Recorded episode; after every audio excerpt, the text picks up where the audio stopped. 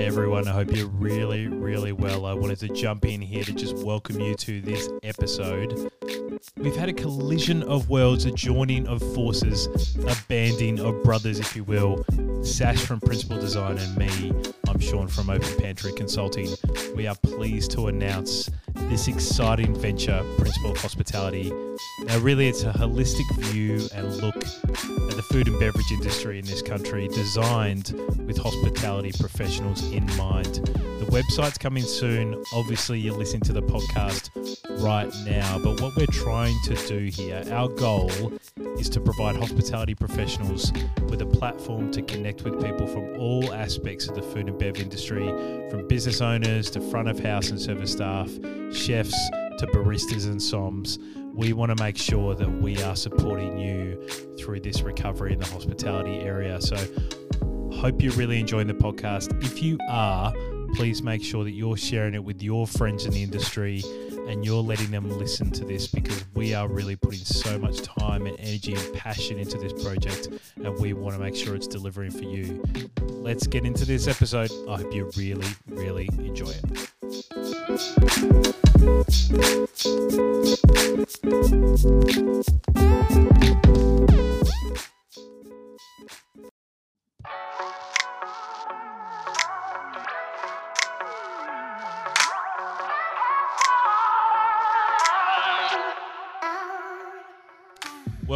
to another Principal of Hospitality podcast. It is fantastic to have you listening along. So, thanks for tuning in for another episode. And Pizza is one of the most popular uh, brands in the US. It is an amazing pizza brand. It's doing things for all the right reasons, having 48 locations all across the US. Uh, has been around for the last four or five years. And uh, I'm really, really excited to talk to the president today, Andy Hooper, about how they're actually going to grow this brand post pandemic and what they're looking forward to in the future. So, Andy, thanks so much for joining me on the, today's podcast. Thanks, Sean. Excited to be here today. Um, yeah, fantastic to have you on. I mean, I mean, as I said to you just before, like, and Pizza is a is a brand that I've looked to um, really fondly in the US for the last couple of years, mainly at the start because of you know the marketing stuff that was happening in regards to the brand and you know the really cool thing around um, the weddings that happened in store um, and all those great things that got great publicity and the amount of um, the amount of great capital that you've been able to raise with some great funds over the years.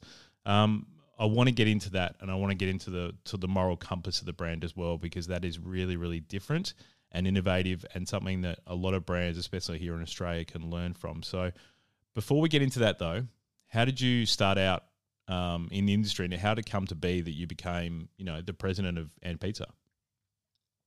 Yeah, so I, you know, I'm a lifelong restaurant guy. Mhm. Um, when I finished university, for me, it was it was straight into the restaurant business, and Mhm. the first job I had had prior was washing dishes in a full service restaurant. Mm-hmm.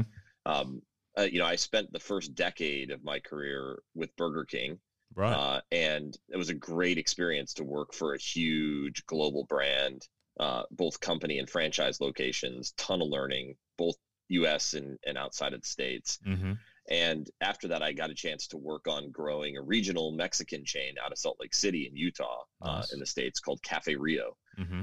And um, ton of fun, great brand, rabid fan base, exceptional food, um, really, really great, and a ton of fun. Um, and you know, I honestly probably wouldn't have left, um, but I had circled on my kind of target list a few companies that I felt like got it. You know, Mhm. that had a business model, had a moral compass, Yeah. had the kind of financing and vision and had you know creative leadership at the top Mm-hmm. and i had met michael Lastoria, who was the founder of And Pizza Yep. you know a couple years prior and and was really struck by what i saw as a huge opportunity to change the industry um, for most of my career i was an hr professional i grew up in the hr business Mm-hmm. ultimately was the chief people officer um, you know for for that organization and then moved into a broader general management role and so i've always had kind of people and people development at the heart of who i am Yes. and you know wanted to make a real impact and and i think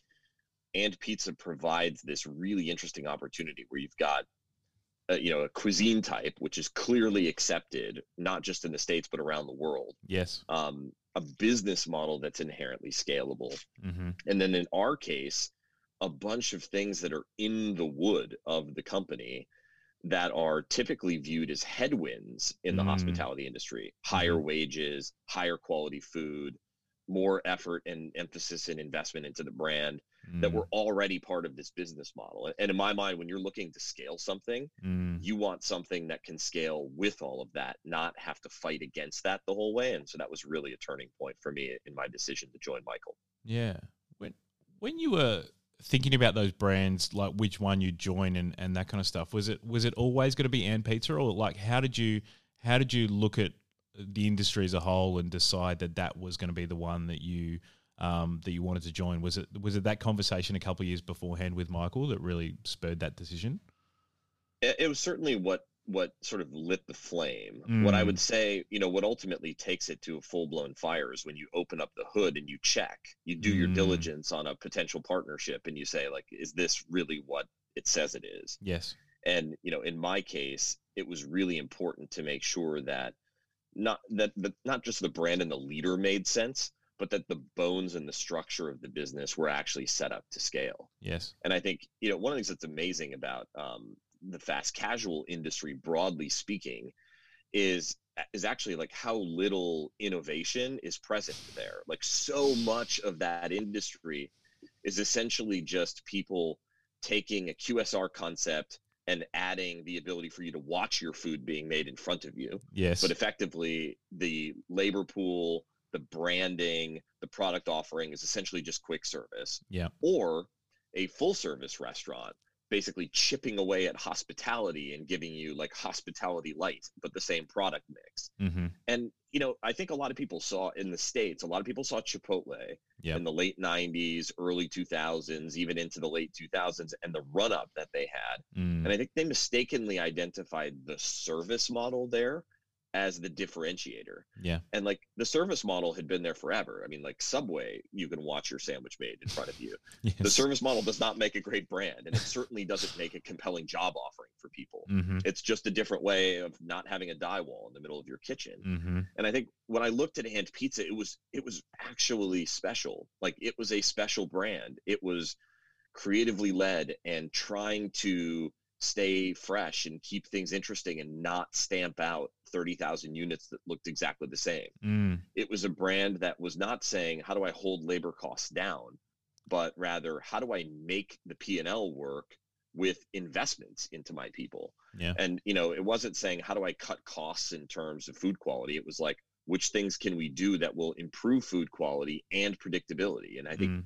you know, in the restaurant industry, a lot of managers that do well do well because there are very predictable KPIs and standards for them to follow Yes. and there's not a lot of variation. And like when you Mm. do that, you can turn somebody's attention and gaze from having to be, you know, a detective to getting to be a coach. Mhm. And as an HR leader, as a human capital leader by trade, when those things line up, you see a big opportunity to say this thing can be not just hundreds, but thousands or maybe even tens of thousands of units someday. yes. And when you think about the fact that the hospitality industry in the States, at least, is the second largest private employer in the country, Mm.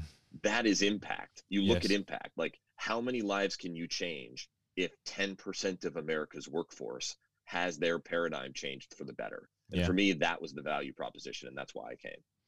Was it was it a bit of an awakening moment when you came into the brand and you really saw underneath the hood and you understood what Michael and the team was sort of had created and, and were really starting to develop? Like because everything you've just spoken about is very different to how my career started out in the industry, you know, over 20 years ago now. Like um, we would care about our people, but we wouldn't deeply care about our people because we didn't want to get too connected and and tech was obviously starting to form, but it was way too expensive and that kind of stuff. And and you know, you would as a brand, you would never talk about you know um, politics or you never talk about you know um, other other things in moral standing or social society. Like, was that was that a bit of an awakening when you came into the brand, even though you sort of knew what you were uh, what you were signing up for when you came in? I think, you know, what I found when I got here Mm. was, you know, very good intentions Mm-hmm. and great bones but you know what michael i think was looking for and what i what i'm hopefully doing with the team after the last three years is providing the structure to scale something that's intimate Yes. you know i think a, a lot of times as brands grow they move from that intimacy of single unit or small chain operations where there's that sense of family you know franchisees um, you know like i remember talking to a hungry jacks franchisee when i was Mm. at burger king back in the day and like you know this idea of like small groups of people that are like up in each other's business and know their life is a very different paradigm than like large national chains that span countries Mm-hmm.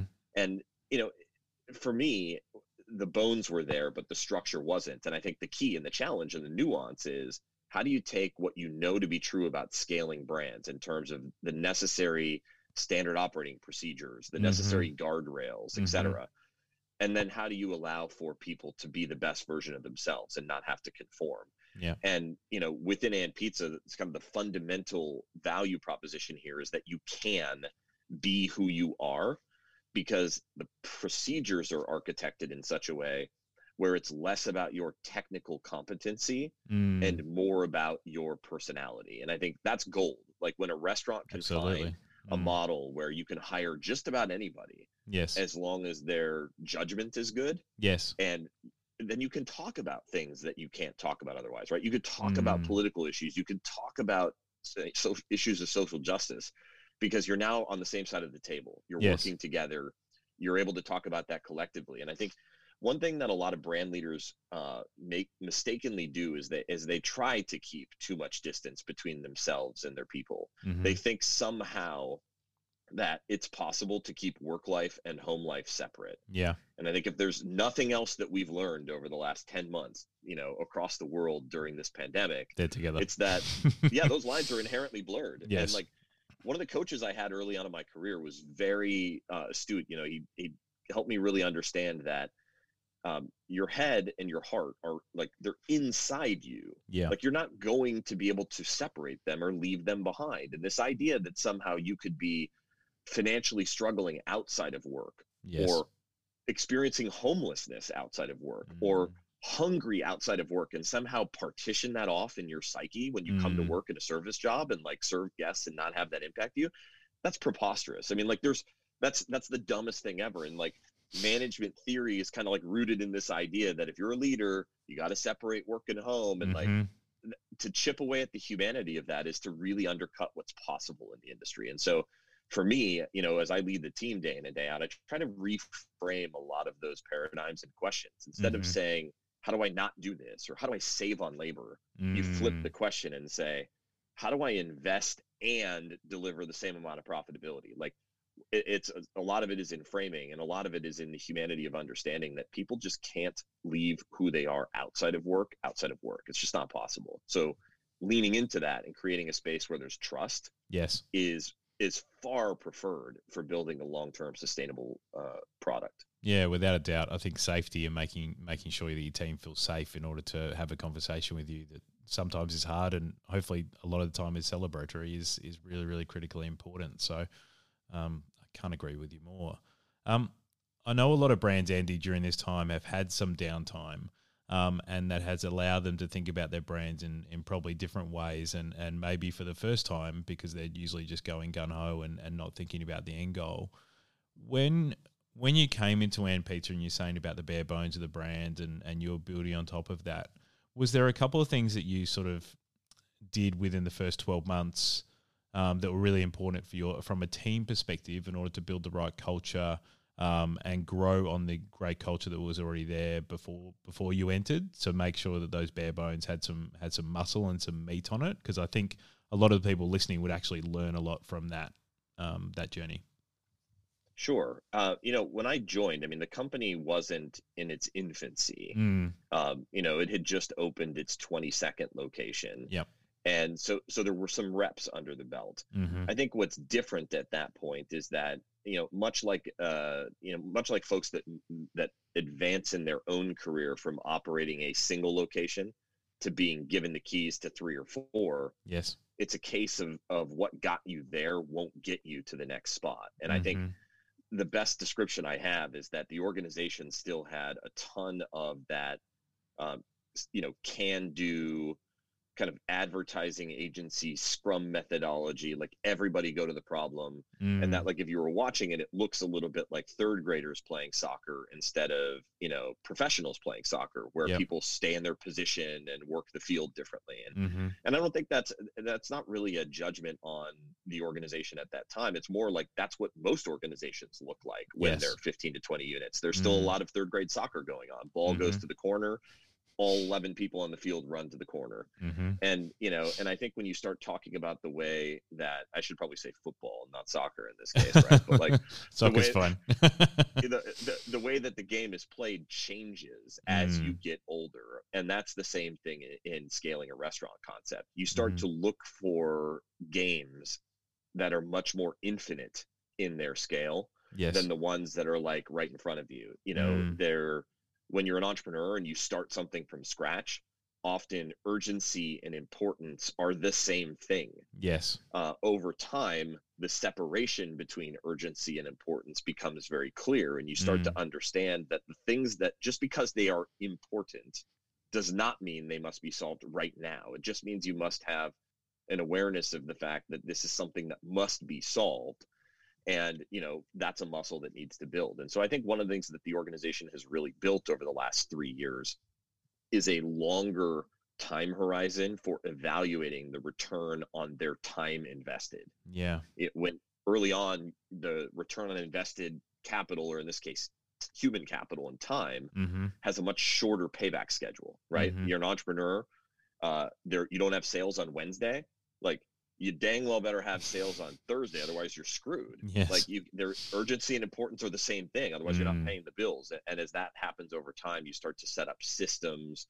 You start to set up guardrails. You start to establish what the standard deviation of performance and expectations are yes. in a way that allows you to be able to do that at scale across greater geographies and across different types of people. Mm.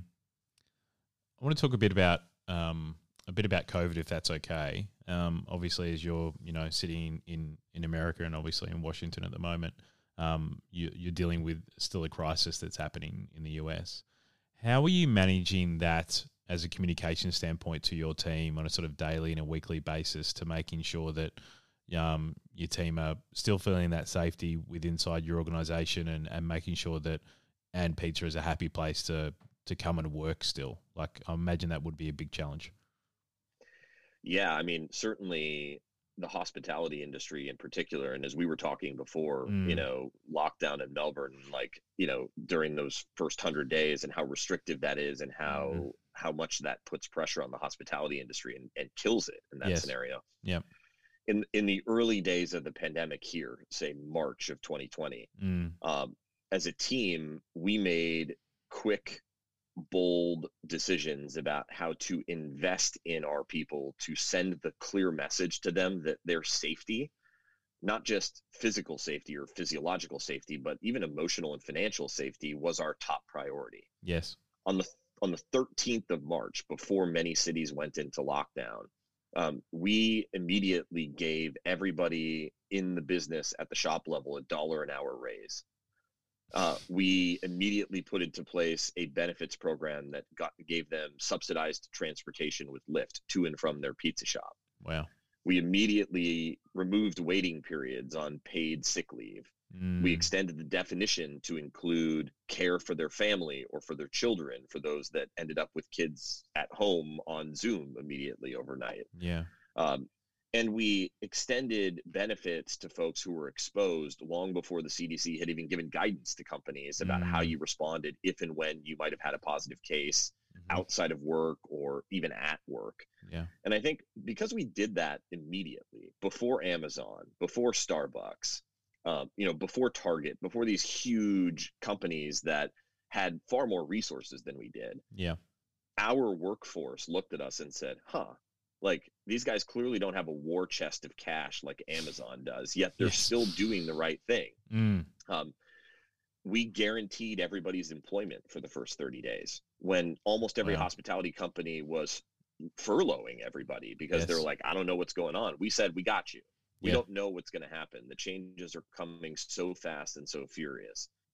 And you know, we got to the end of that 30 days and we extended almost all of those protections and we ultimately ended up making the dollar an hour increase that we gave people permanent in June when a lot of other people pulled back on that and somehow Mm. determined that in Ju- June or July that Everything there was was longer fine. hazard pay as if as if it was fine. Yeah, here we here we sit almost 12 months later Yeah.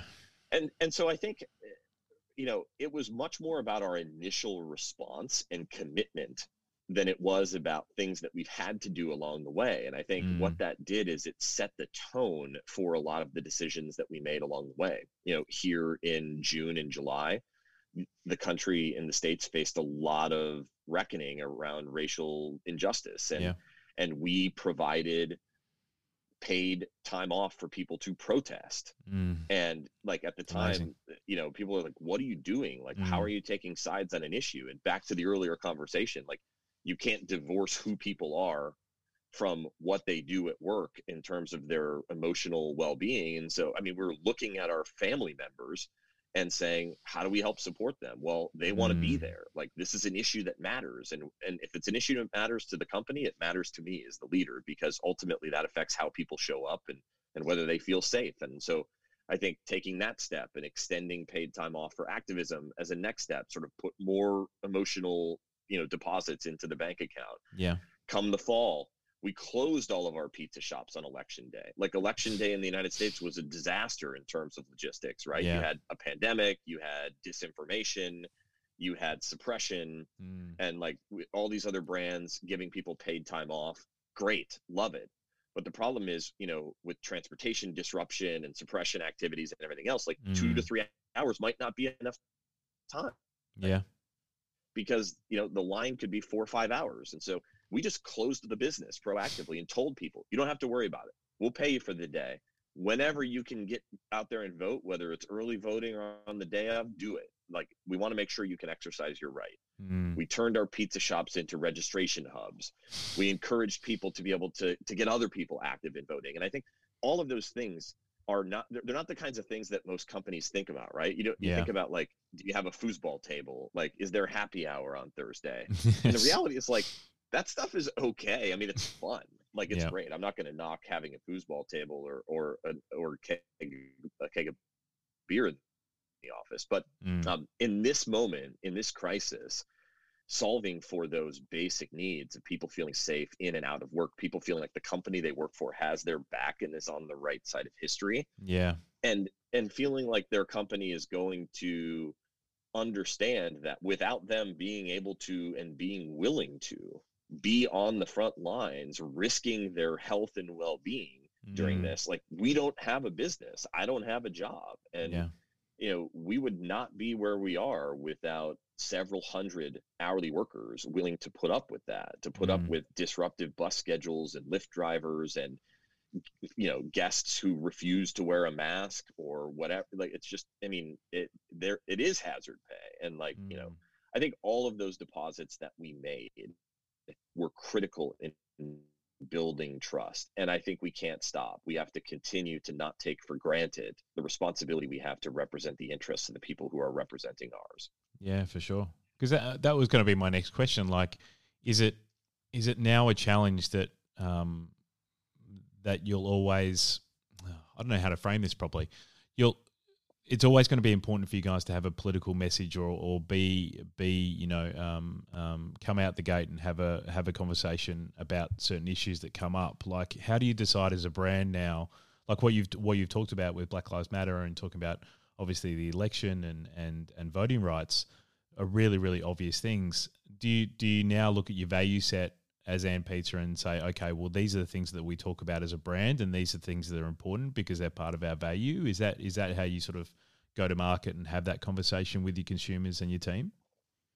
Yeah, I mean, I think we've been as a brand born and raised here in DC. Mm, Uh, DC is a is a city that is very different than a lot of other cities in the United States. I mean, there's a long history here, at both as the capital of the United States, but also as a crossroads between the North and the South, and mm, like even between the areas around DC, there's very different uh, racial and socioeconomic groups uh, that make up the city. Yeah. And, you know, for that reason, the issues that tend to affect this city tend to affect our people. Mm. And those then in turn become our responsibility to have Yeah. a point of view on. Mhm. I think, it, it- you know, there's a lot of talk in these days about sustainability, right? People Yes. talk about, um, you know, using sustainable and compostable product packaging, Mhm. you know, like forks and knives that are compostable. But I think the most important resource that has to be sustainable for a restaurant is people. Yes. And so much of the hospitality industry treats the human component of it as disposable. Yeah. They they see high turnover, they see young kids, and they think, well, whatever, like we'll just hire another one. Hence continuing to fight to suppress the average wage. Like yeah. If you can't have low turnover, it's in your best interest to have low wages so that at Mm. least it doesn't cost you money when you make a mistake Mm-hmm. our our take is the opposite. Our take is like, wouldn't you have less if you actually paid people a wage that allowed them to focus on the work they were performing? Yes. And if you believe in that, then you kind of have to take it a step or a bridge further and say, shouldn't you advocate for the issues that are important to the people who work for you because it will allow them to be even more present Mm. when they are at work and they are stewards of your brand? yes. And so, you know, instead of seeing it as a cost or instead of seeing it as taking a stance politically for the Mm. purpose of having to be on one side or another, Mm. it's really about being behind and supportive of your employees. Yes. And and I think that there are a lot of businesses, especially a lot of um, globalized businesses here in the states, that have uncovered even in the last two weeks um, since Yeah. the attempted insurrection on the U.S. Capitol Mm. how important it is to be behind their employees and those interests. Like, and companies are starting to really understand that, like, sitting on the sidelines is actually not okay. Like, yes.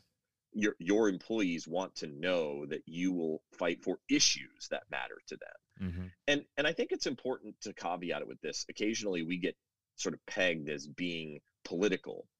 Um, but I, what I would say is we are activist. That's different like Mhm. you can be an activist and not eh, not a pacifist when it comes to the issues that matter to your employees and we will always champion issues that matter to our employees they will probably typically be on one side of the political spectrum versus the other but Mhm. not always Mm. and at the heart of who we are is the symbol of the ampersand Yes. which stands for unity Mm. and unity to us is about inclusivity. It is about acceptance. It is about diverse viewpoints. yes. But I think the important thing to to anchor in is you have to have truth, right? Like we've we've suffered in the, in the states specifically for the last 4 years with a lot of decay of truth over time and Mhm. kind of an obfuscation of what the facts are on anything. yes. And and that's that's problematic. As long as you agree on the facts, it's okay to have a different perspective on how to solve it, but like if poverty is an issue, then it's an issue. We Yes. can have different perspectives about the best way to solve it, but we can't pretend like it doesn't exist. And so Mm. I think And Pizza sees its responsibility as acknowledging truth when we see it and championing a resolution of that truth on behalf of our staff. Yeah, and I just thank God you do. Like it's just such an important framework for brands as be as as we reflect on you know during this time is how food brands are so so important to our community that that you know food brands need to have a voice too. So I champion what you guys are doing. It's just fantastic to see. Um, Andy, a couple of questions before I let you go.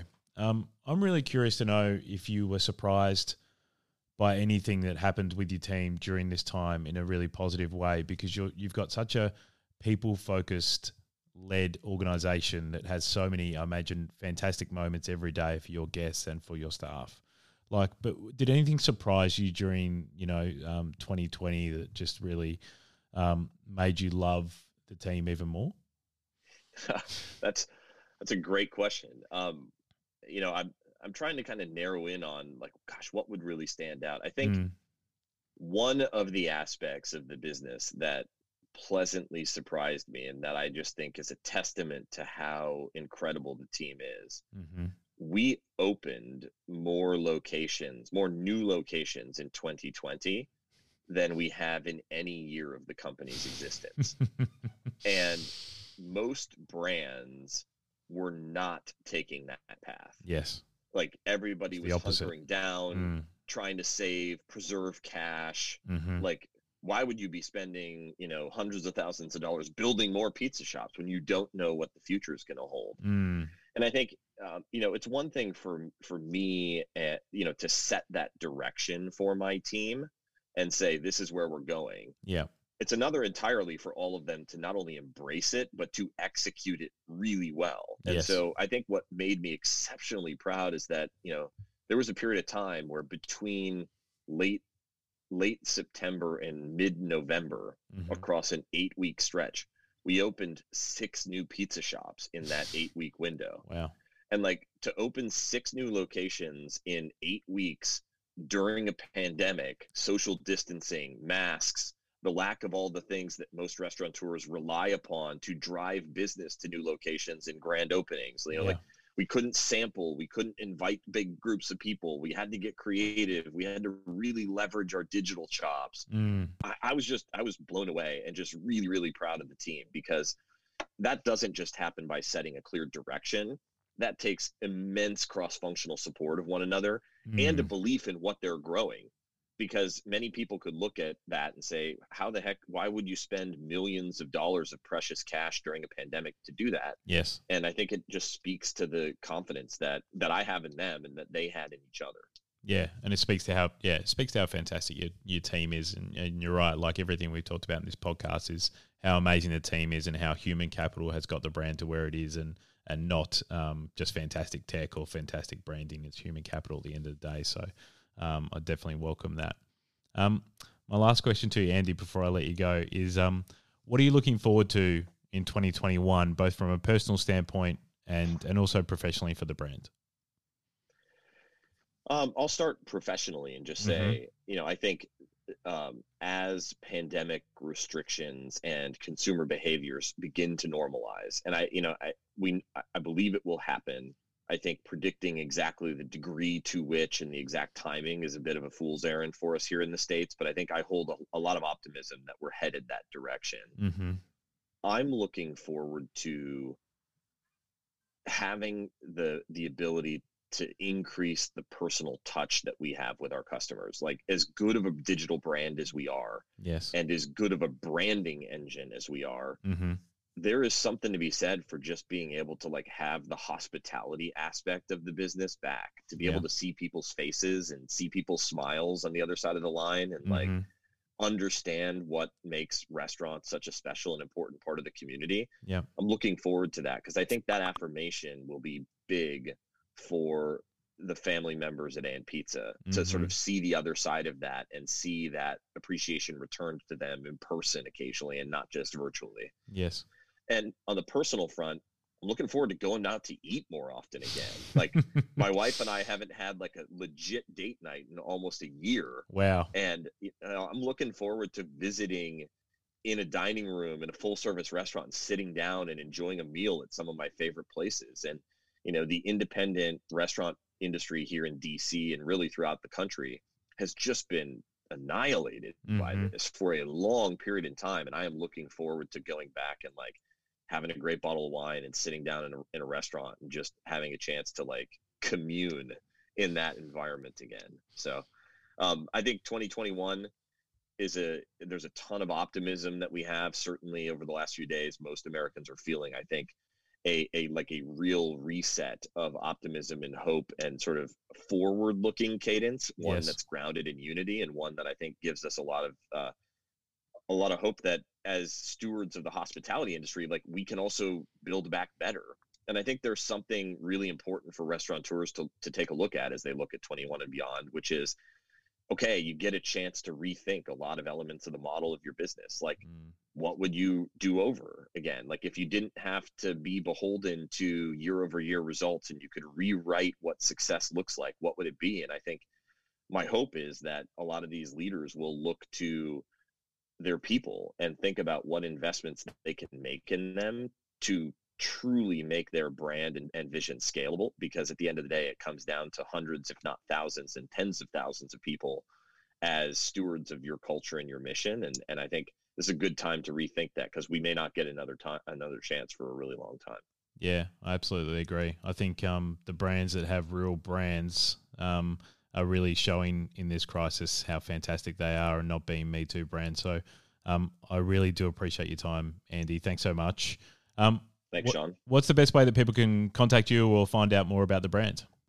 Oh, great. Um, so if they're in the States, um, they can text us at a short code um, cool. We do all of our communication via text, which is 200 03. Mm-hmm. Um, eh, you can text us. The pizza plug is on the other line. We can hook you up. We can talk about culture. We can flip you a discount. We can tell you where your nearest shop is. Wow. Uh, but, but we love to get in touch with people and, and drive them into our text line to learn mm-hmm. more about and follow the brand. Mm-hmm. Of course, can check us out at andpizza.com. It's A N D pizza.com. Mm-hmm. Uh, and, you know, if you're here on the mid Atlantic coast of the U.S., um, come find us. You can hit me up, um, you know, and uh, and we'll be happy to show you a good time.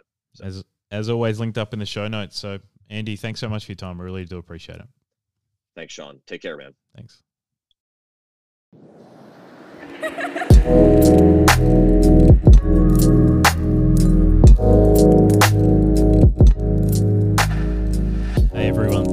so much for listening to this episode of Principal of Hospitality, the podcast. I hope you really got something out of it. As I said at the start of the podcast, if you can like, comment, and share this with people either inside the industry or people outside the industry which you think are going to find it valuable, then it would mean the world to us Poe. So please do that. Also, wanted to make sure that I'm actually introducing my co founder, Sash Fernando from Principal Design, one of the most amazing design studios in Melbourne, if not the country. They're award winning. They are dealing in strategy, branding, digital design, and graphic design. So make sure you just check them out at principaldesign.com.au. And if you don't know me and what I do, I come from over 20 years in the hostel industry and I've got my brand called Open Pantry Consulting. So all you need to do is go to openpantryconsulting.com and you'll be able to find out everything that I involve myself with in this fantastic industry. I hope you enjoyed this podcast. It's going to be an exciting 2021 for us. We're looking forward to sharing it with you. Until next time, please stay safe, look after each other.